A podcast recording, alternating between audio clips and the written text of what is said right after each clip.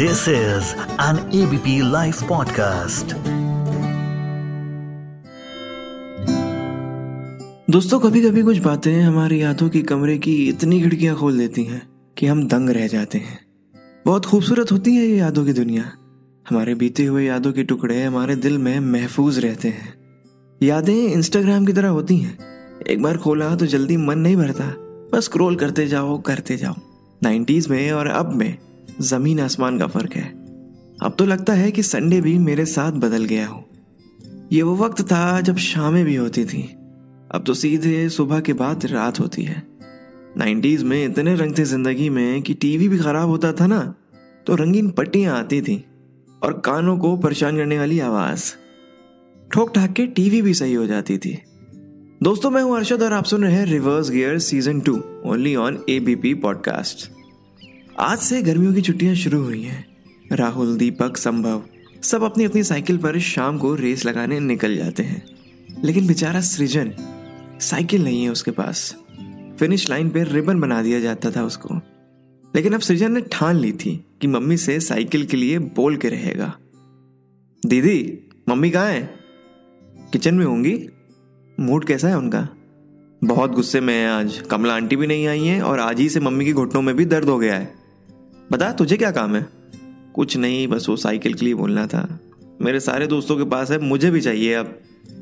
तुमको पूरा गेम का सेट दिला दिया। मुझे साइकिल दिलाने में सबको सांप सूंघ रहा है। अबे बेटा, सांप तो सूंघेगा ही ना। क्या मतलब? मतलब ये है कि तुमको मम्मी पापा कचरे के डिब्बे से उठा के लाए थे। चल चल बड़ी आई मुझे पता है, मेरे पास बर्थ सर्टिफिकेट भी है। अच्छा चलना मान। जा मम्मी से साइकिल के लिए बोल के देख। हाँ बोलती हैं तो मेरा वीडियो गेम तेरा, ना बोलती हैं तो तेरा महालैक्टो का पैकेट मेरा। मैं किचन की ओर बढ़ा। मम्मी गुस्से में कुछ बड़बड़ा रही थी। एक ढंग से काम नहीं कर सकती ये कमला, आने दो इसको। मम्मी हाँ बोल। मम्मी, मेरे सारे दोस्तों के पास साइकिल है, मुझे भी चाहिए। पक्का इस बार क्लास में टॉप करूँगा। बेटा, ये बात तो तुमने पिछली क्लास में भी बोली थी। और तुम्हारा वो डब्ल्यू डब्ल्यू एफ़ देख के जो अपनी बहन को बेड पे पटकते हो, उससे मन नहीं भरता क्या? हम्म? और वो पावर रेंजर्स वाले कार्ड्स वो कहाँ है? खेलो उसी से? मैं अपना लटका हुआ मुँह लेकर वापस रूम में आया। रति बोली, क्यों बेटा, मना कर दिया ना? माल एक्टो ले जा जा, फटाफट. अगले दिन मैं स्कूल पहुँचा। हिंदी मैम हम सबको एक लेटर लिखने को बोली, अपनी साइकिल चोरी होने की वजह से थाना अध्यक्ष को कंप्लेन करें। पूरी क्लास मेरी तरफ़ देख के हंसने लगी। मैं थक गया था। स्कूल में थाना अध्यक्ष को मेरी साइकिल चोरी की कंप्लेन कर करके। लगता था घर छोड़ के भाग जाऊँ। मैं घर आया, बैग पटक के मम्मी से बोल दिया, मम्मी, मुझे साइकिल चाहिए, नहीं तो मैं घर छोड़ के चला जाऊँगा। किसी ने रोका ही नहीं मुझे। और फिर मुझे अचानक से बोमकेश बख्शी और सीआईडी पर छोटे बच्चों के साथ हुए क्राइम याद आ गए। थोड़ी देर घर के बगल वाली गली में घूम के वापस आ गया। दिन बीत रहे थे, मुझे कोई सीरियसली नहीं ले रहा था। फिर एक दिन हम सब दोस्तों की एक हाई लेवल मीटिंग बैठी।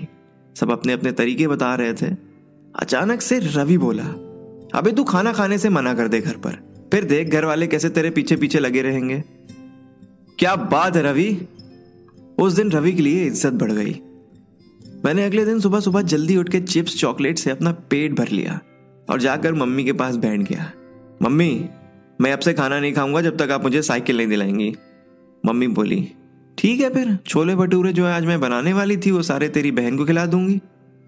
मैंने मन में रवि को याद करके कहा, साले, एक दिन लेट आइडिया नहीं दे सकता था, कम से कम आज छोले भटूरे खा लेता। जो इज़्ज़त अब रवि के लिए बड़ी थी, वो अब खत्म हो गई थी।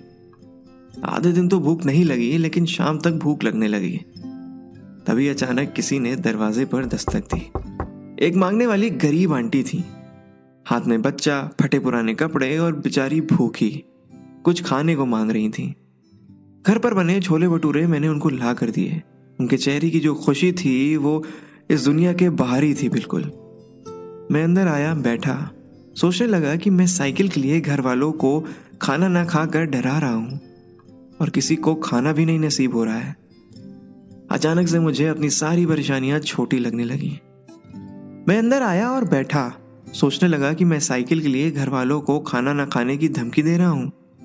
और जिसको खाना खाना है, वो खाना खा नहीं पा रहा है। अचानक से मुझे अपनी सारी परेशानियाँ छोटी लगने लगी। मैंने मम्मी को सॉरी बोला और साइकिल की जिद छोड़ दी।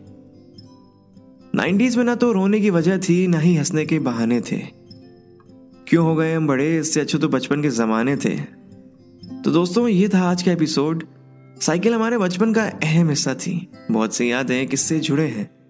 आपके पास भी अगर कोई किस्सा है तो मुझसे शेयर करिए। मोहम्मद अरशद ज़ीरो नाइन के नाम से आप मुझे इंस्टाग्राम पर ढूंढ सकते हैं। मिलता हूँ अगले हफ़्ते एक और प्यारे से एपिसोड के साथ। तब तक लिए अपना ध्यान रखिए। शुक्रिया।